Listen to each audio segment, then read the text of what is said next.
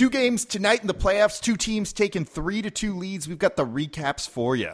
And two injuries for Oklahoma City that really put the end of their seasons into perspective. And we preview the games tonight. It's the Wednesday edition of Locked On NBA. Let's go.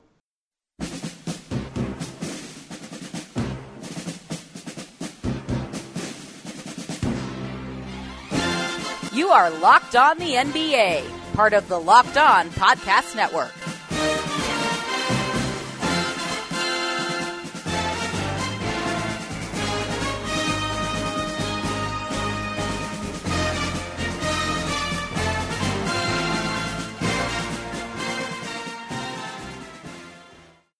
Welcome to the Wednesday edition of Locked On NBA, the daily podcast covering everything you want to know about the association. On Wednesdays, I'm your host, Jake Madison, at NOLA Jake on Twitter, and the host of the Locked On Pelicans podcast. And I am John Karalis, Reds Army underscore John on Twitter, and co host of the Locked On Celtics podcast.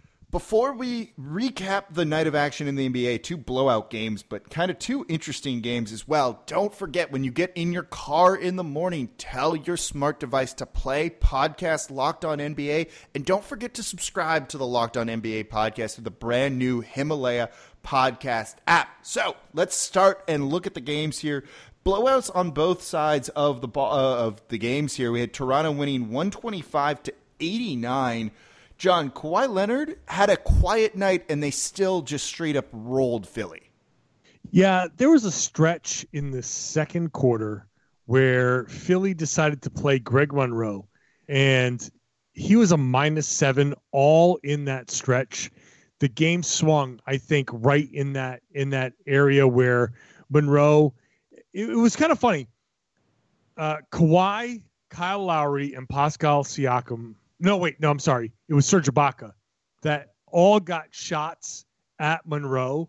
And interestingly enough, it was Kawhi that got the worst shot of it all. Uh, Kyle Lowry blew by Monroe and got an and one. Ibaka blew by Monroe. It was uh, Kawhi that settled for a jumper, but that stretch of Monroe on the floor, and then he took a very, very ill-advised three. Oh, that was hilarious. Oh my god, it was comical.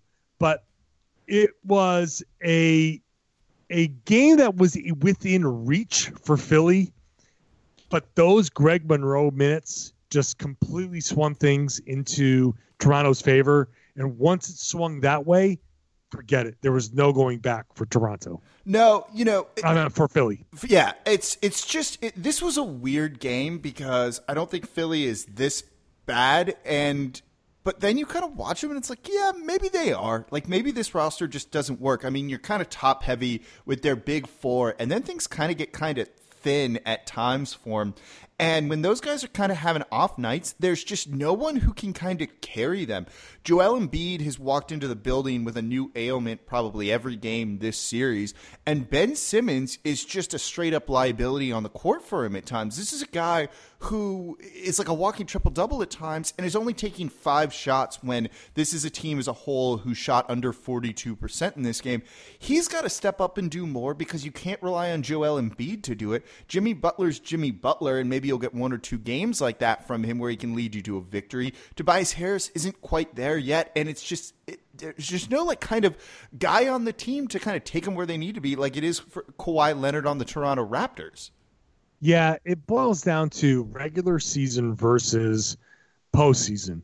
Regular season is when teams are doing what they do versus postseason where teams are game planning for what you do. And the the the fact is with Ben Simmons, he is too schemable. Him and Embiid both, but Simmons especially because he needs to be the guy that takes over down stretches, and he's not. They rely on Jimmy Butler to do that. They're going to need Tobias Harris to do that. And neither of those guys really were given the opportunity to do that in this game. I mean, Tobias Harris was a minus 34 in this game. Uh, it, it just not that that was all on him, but just indicative of the run that Toronto went on. when he was in the game. And Simmons has to be the guy.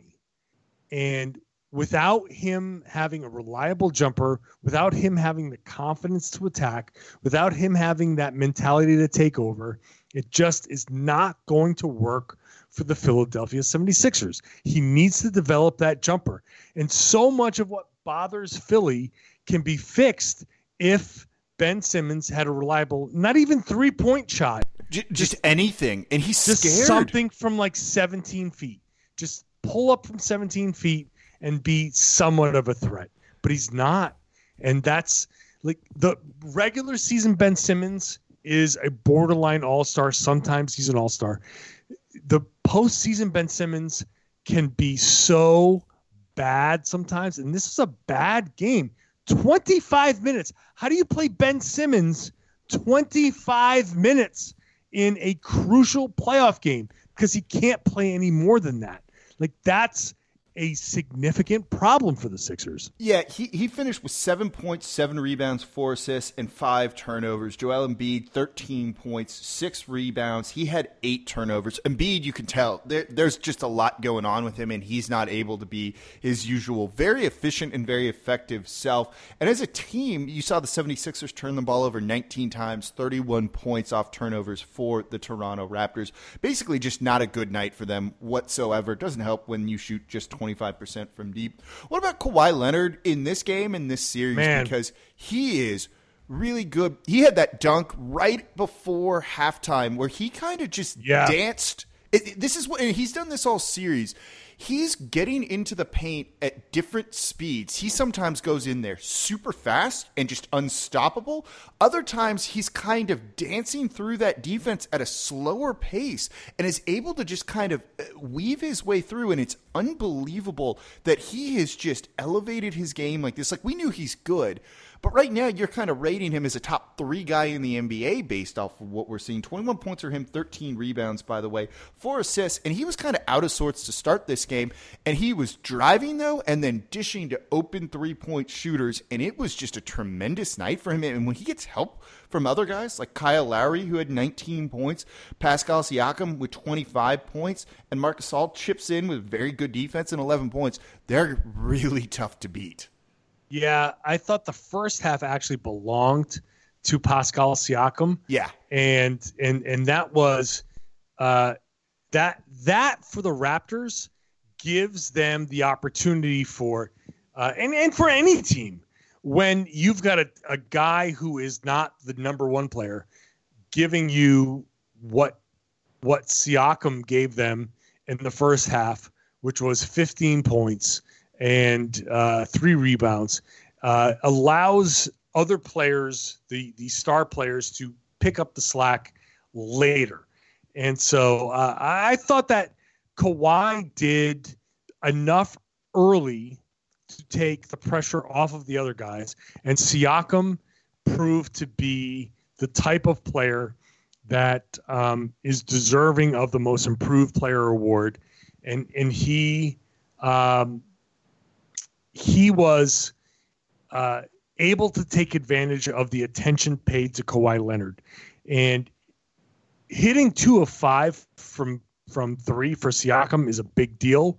Like you don't expect Siakam to shoot forty percent, but carrying them early so Kawhi can take over later, and the and in in that Kawhi can lead a blowout in you know later in the game. Like that that's just Toronto at their best. Yep. It makes up for it makes up for the things like OG Anunoby being lost to his uh what was it, an appendectomy? Yep, the the emergency surgery he had. Yeah.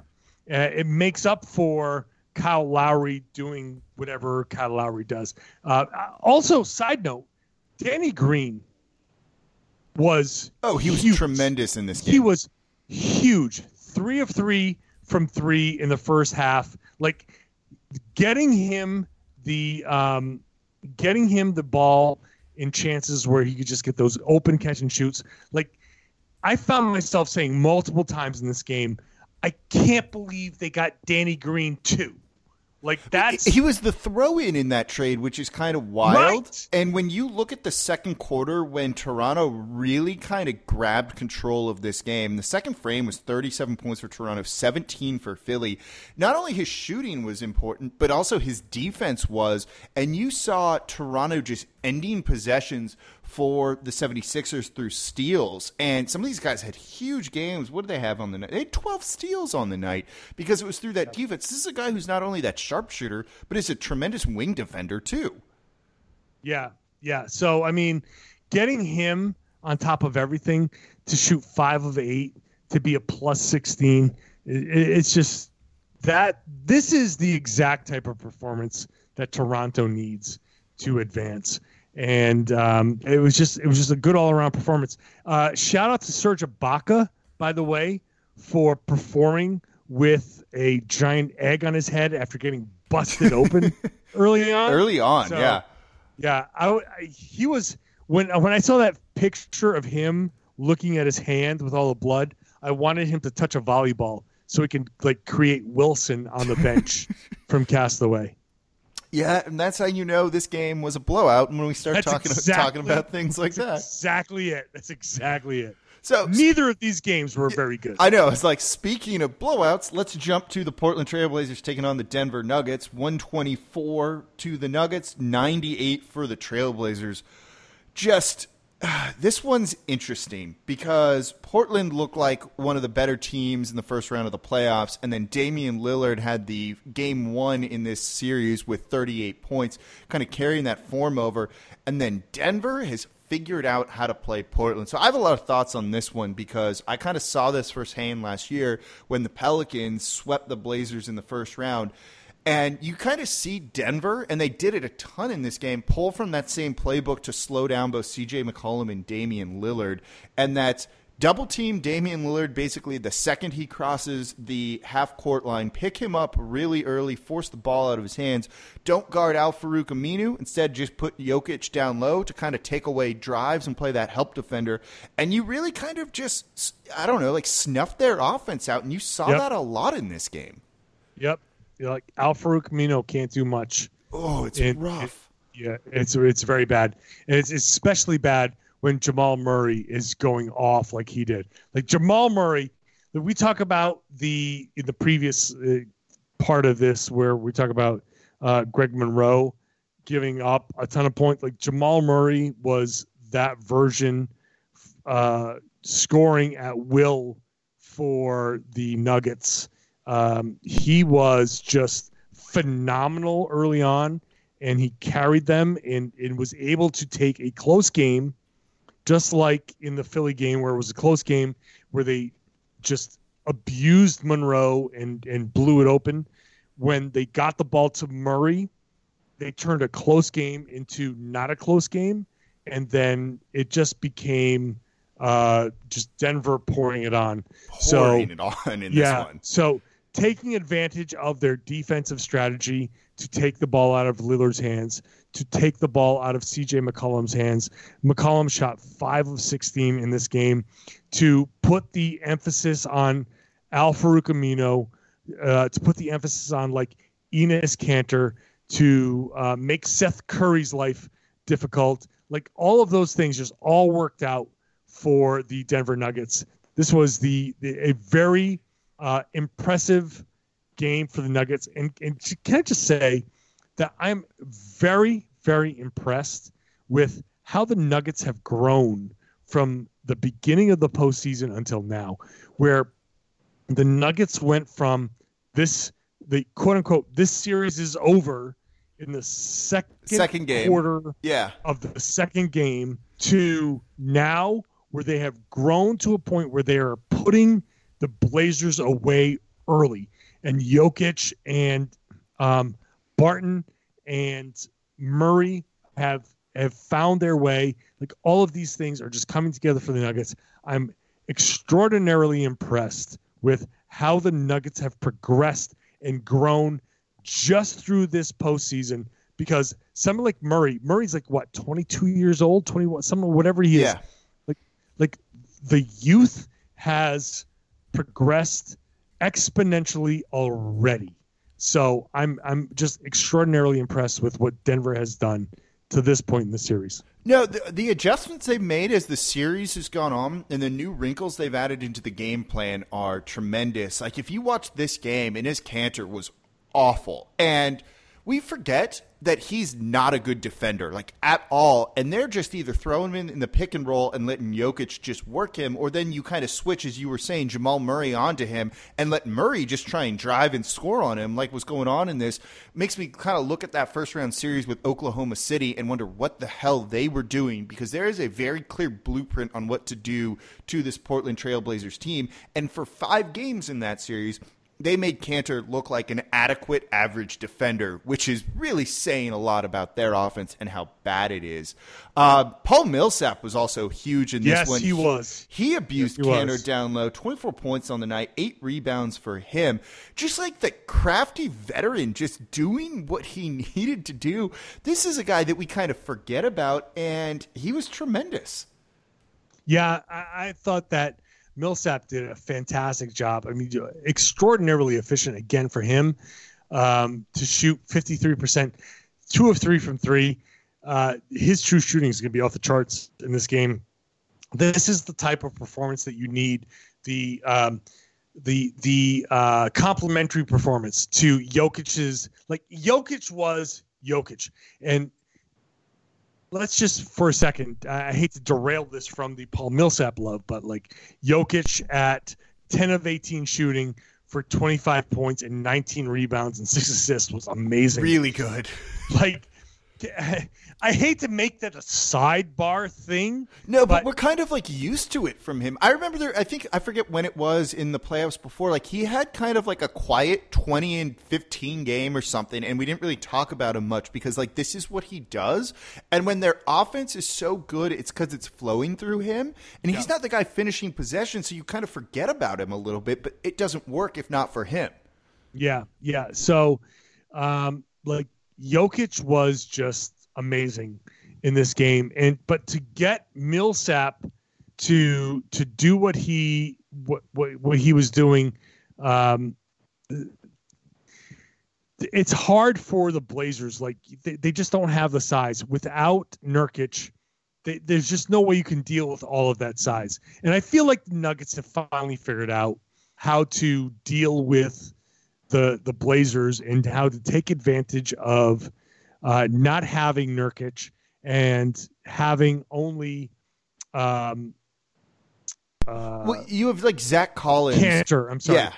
yeah, only only having Kanter to, like they could take advantage of Kanter's uh, defensive limitations. So Oh, majorly. And then I, I don't know. The, the coaching on Portland in this game was a bit odd to me. Like you had Al Farouk Aminu, who was one of eight from the field in this one and played t- almost 24 minutes. How come some of those shots aren't going to Rodney Hood more, who's played well in this series and kind of matches up somewhat well off the bench for him? He only took eight shots. And then you have Damian Lillard and CJ McCollum combining for 37 attempts, only scoring 34 points. Like they there were some tweaks they probably should have made during the game that you really didn't see from Stotts, and I was kind of confused by what's going on a little bit. I don't know. Maybe they just kind of like threw the towel in on this one and were like, whatever, Yeah, we'll we'll, uh, we'll, we'll deal with it later. yeah, I don't know. I, I don't think I don't feel like Rodney Hood was particularly great. Like he had a good shooting night of five of eight, but he was also minus eight on the game. I Yeah. feel like he made I feel like he made some mistakes out there and was on the floor for some of Denver's best moments. Um, I'm not.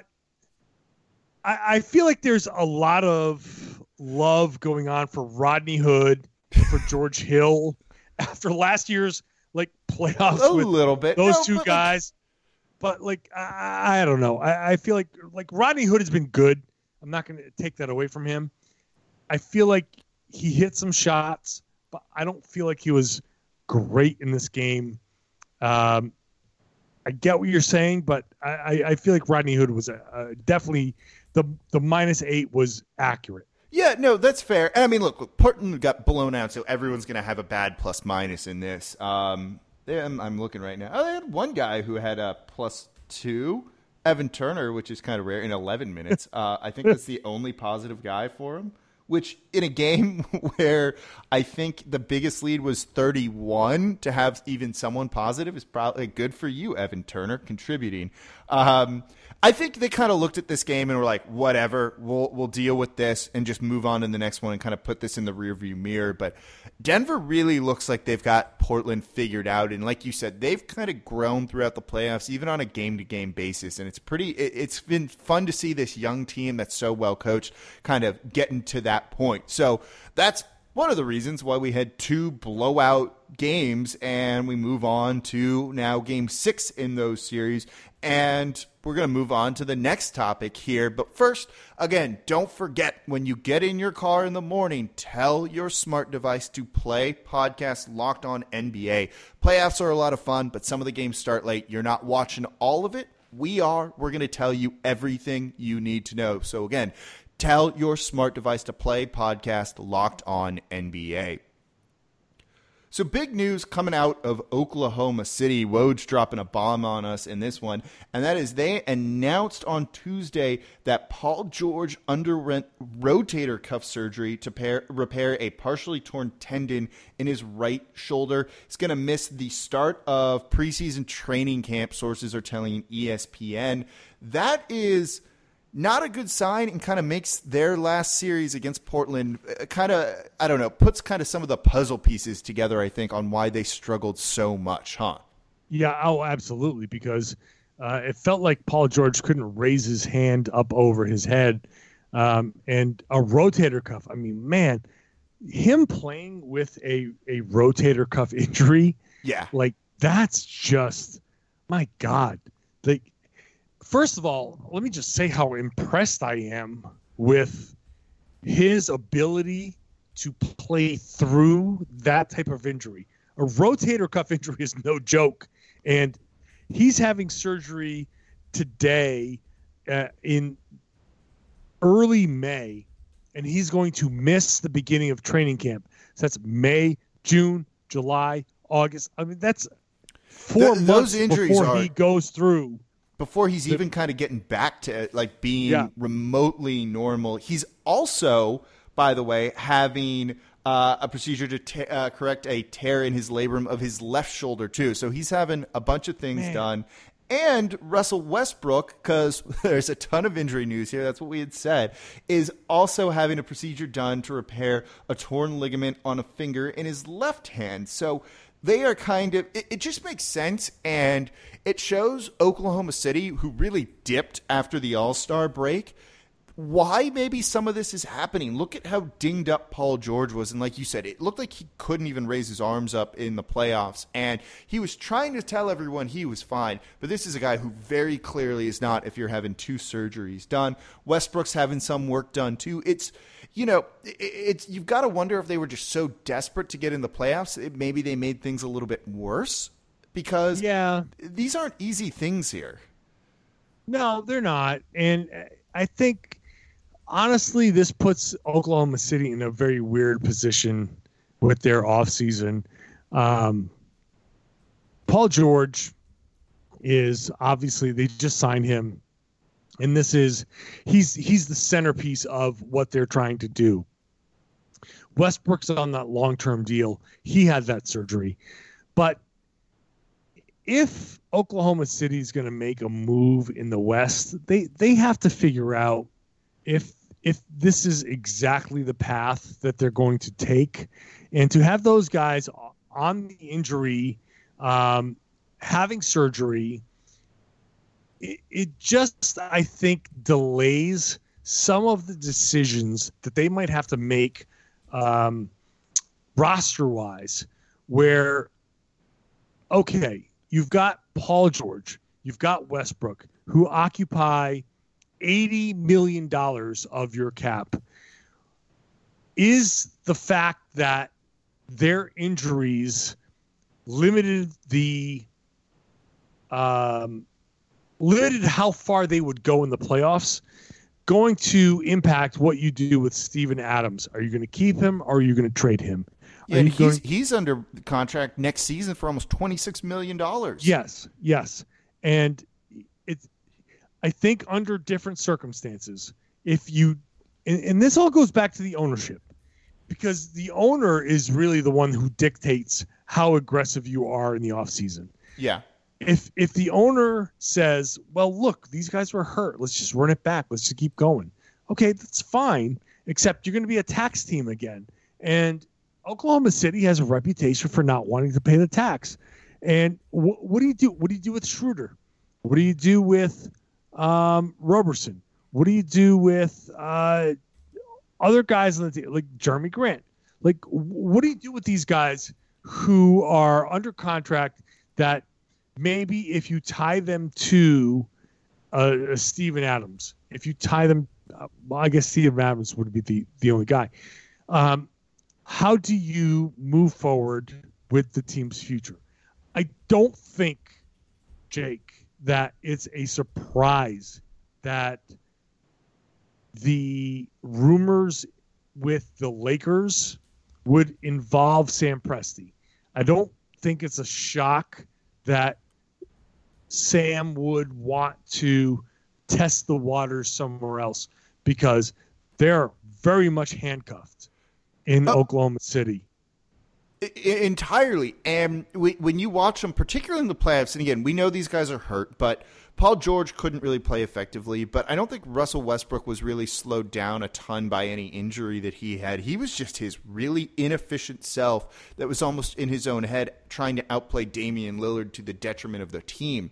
But they tried to run their offense too through Steven Adams a bunch, and again, made Kanter look like a positive defender, which is certainly not the case. So, like you're saying, they're really flawed and it's not like the identity that they have even in any sort of sense is really good so i, I get what you're saying if i'm sam presti i'm probably looking at this being like i've kind of done what i can i've you know I- i've kicked this can down the road as far as possible you're just not turning this team into a title contender. And you know, like you, like you were saying, this is potentially worse for them that they're going to look and say, "Oh, these guys were injured. Let's just run it all back and try and win and pay the tax." And it just feels like it's not going to go anywhere with the pieces that they have. And now everyone's coming back off these significant injuries, at least in Paul George's case. It's a huge concern for what it's going to be going forward. I'd probably try and jump ship. That sounds like a great idea right now. Yeah, sure. I mean, I don't know. I think Oklahoma City is in a big mess, and um, I, I don't feel for Sam Presti over there. I mean, this is partly his doing, Yeah. but I, I feel like you they made the big commitment to what to Westbrook. They made the big commitment to, to Paul George. They, but to pay him, George, to pay Westbrook, and then to have Steven Adams, Schroeder. Uh, I th- there's a lot of money committed in the upcoming season. I mean, they have guaranteed 138 million dollars under contract for the 2019-20 season. Their And salary cap sheets are like terrifying bad. to look it's at. bad. It's terrible. I mean, and now you have with Paul George coming off two shoulder surgeries. Um, you've got Westbrook coming off a surgery. I mean, you have those guys. They need to work through their offseason. They need to go through their whatever paces they're going to put themselves through. So, um, really, what it boils down to is the Thunder are going to be good, but not title contenders. And is that And- worth paying the tax for? And okay, so so our our podcast is going to go way over. I'll just pose this question: that for some cities, that's okay, and I think for the Oklahoma City Thunder, is that okay? That it doesn't matter that they're going through this. That they don't have to be like we, you and I look, and everybody who does this, that this is our job. We look at this in terms of how do you win a championship it doesn't matter necessarily to every city that we got to win a championship. You just have to have a team that's good enough to make you think that you're close, and that's okay. And if it doesn't work out, okay, it's fine. Move on. Next thing. Like, yeah, it was well. That, no, because I'm with you on that. Like, you look at the grit and grind era Memphis Grizzlies, and Exactly. like, It's great I, I. I can't, I can't call that a failure. Like, those teams were fun. The city rallied behind them. They had like an identity that really resonated there. By and large, for what, like seven years, that was great. Like, do you really have complaints about that if you're a fan of the Grizzlies? No. I mean, maybe, but I don't know. I don't No, think you don't think- should. and I I, think, think many I do. think many teams, particularly in a small market, would kill for a situation like that. So is this good for Oklahoma City? And you know, is it just kind of is what it is? Or just be happy with what you have because hell, you could be the Phoenix Suns or any other number of teams. You know, we're not going to go go an episode here without making fun of some of the also rans here in the NBA. So like, you could be one of them, and you're not. So be really happy because of that. Like that's I get what you're saying, and that's worth considering. You know, where are they still a success being in a small market and having the type of you know uh, playoff runs that they've had, even when a title just probably wasn't ever that realistic. Still a good time, and I don't think you, you know. Again, if you're a fan, like yeah, it may, you know you kind of just ride it out because bad times are going to come eventually, but the good times have hopefully outweighed that. I agree. Yeah. So that's the news, the injury updates there from Oklahoma City. We're going to preview the upcoming games tonight. Before we do that, though, don't forget there is a locked on podcast network covering all the NBA teams, all the NFL teams, and we've got an MLB channel as well. So download the Himalaya podcast app in an ever changing podcast world where there's far too much content out there. Himalaya gives you personally curated playlists that give you the content that you want to hear. And you can subscribe to your favorite Locked On show through that. So download the Himalaya podcast app from whatever your app store is and subscribe to Locked On NBA, Locked On Celtics, Locked On Pelicans, and your favorite Locked On show.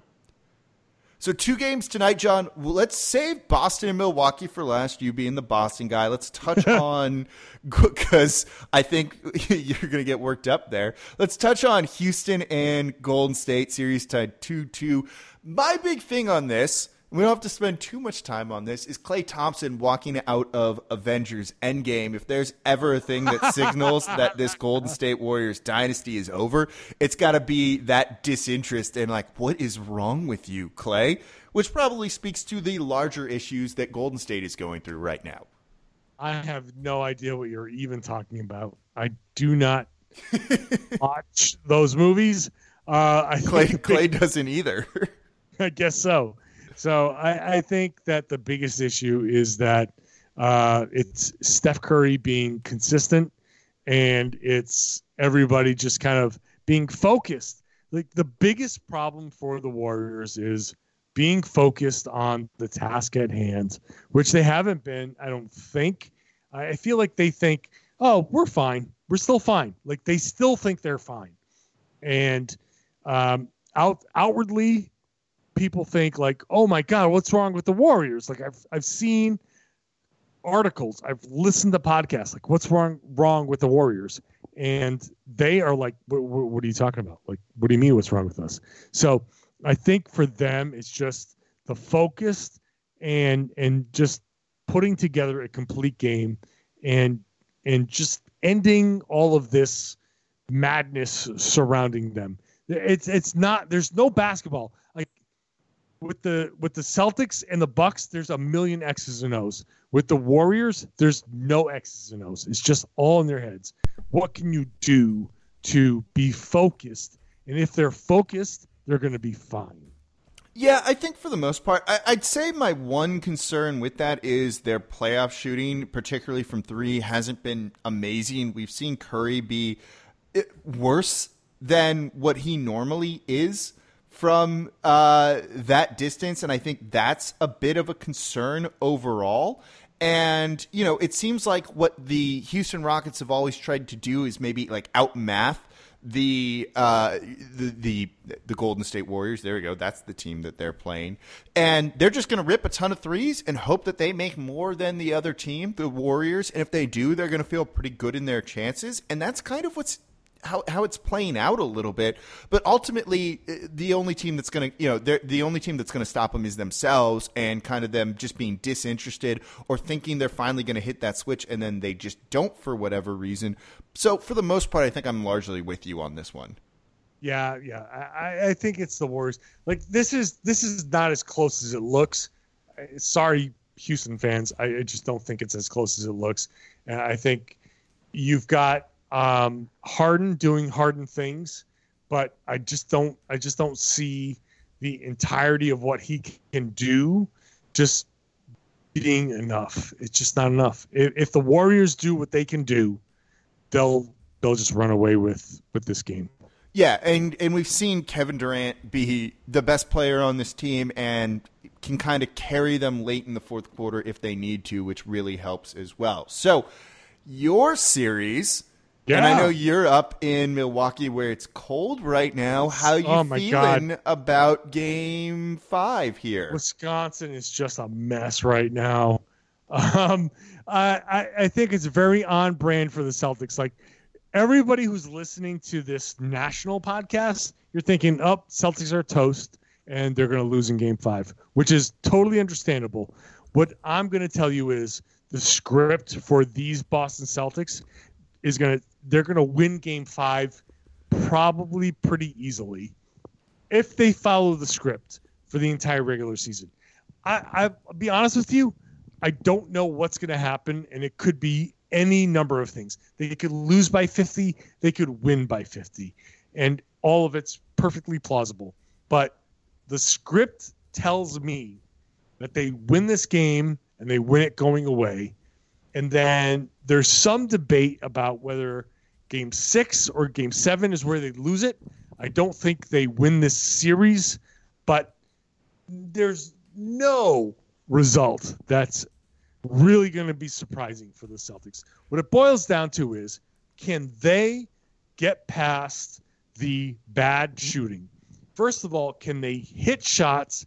And if they can hit shots and not have those bad shooting stretches, then they'll be they'll win those games.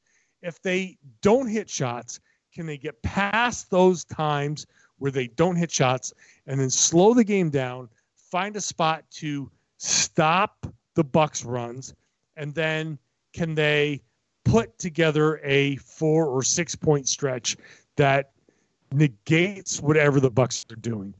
The biggest problem for the Celtics in games three and four is they've given up extended runs by the Bucks, and they have not had an answer. The Celtics need to find an answer.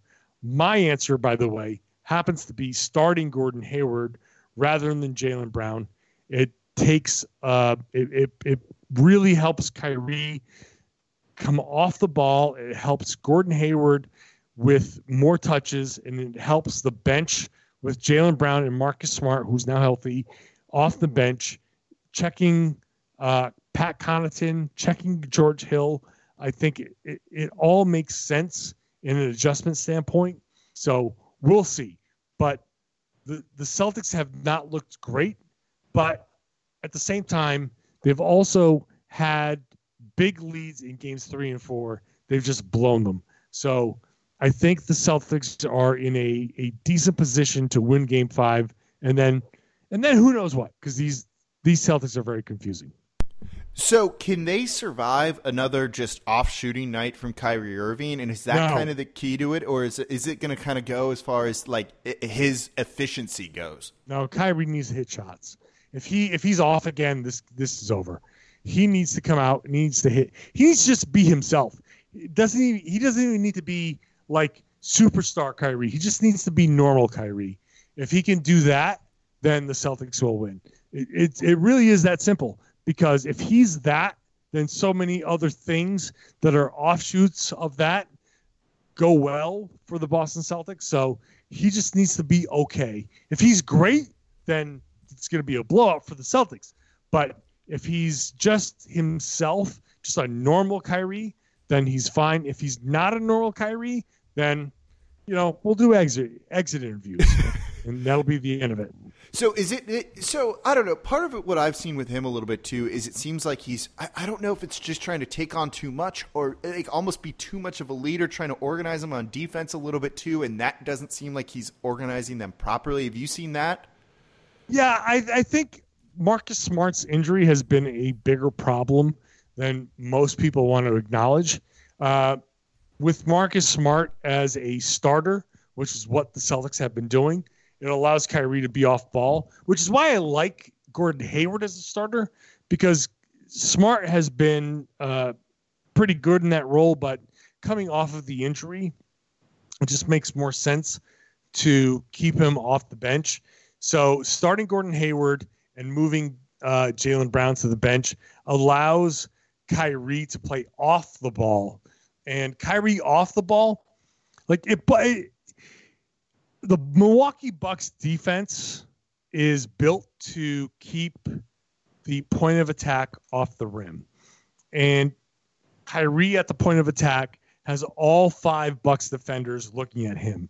But if Gordon Hayward is starting the offense at the top of the key, and Kyrie Irving is starting back by the baseline or on the block, then only one Bucks defender is looking at him. The other four are looking at the ball or at their own guy. So you can set a pick for Kyrie, and he can come off of that, and then he gets the ball in motion, and there's just a different type of defense looking at him rather than him trying to cook a guy, whether it's Eric Bledsoe or George Hill off the dribble.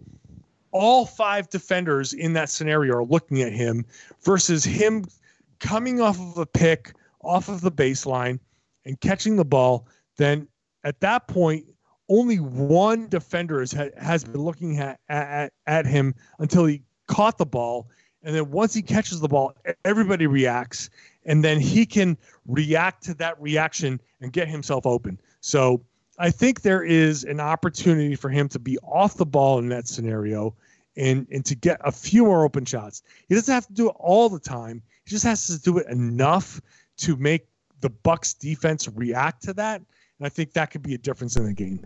Yeah, th- I mean that makes a lot of sense, and they got to do anything to really get him going because if he has what I think he's on pace now for six of twenty-two in, in this game is, is what's coming up next after it's eight, bad. Of 20, it's yeah, bad. eight of twenty-two, then seven of Yeah. twenty-two. So He was seven of twenty-two in the last game. Yeah, and wasn't he eight of twenty-two in the game Yeah. before that? Yeah, so and like he said, "I pro- I don't think I'm gonna I'm gonna be eight to eight of twenty two in the next game." And he was seven of twenty two. Seven of So he was right, technically. not not in a good way, right? So he's up pace for six of twenty-two is what is what is what you I guess projected out to be. So something to uh, avoid that will kind of keep him in that. And there are your previews for the two big playoff games tonight.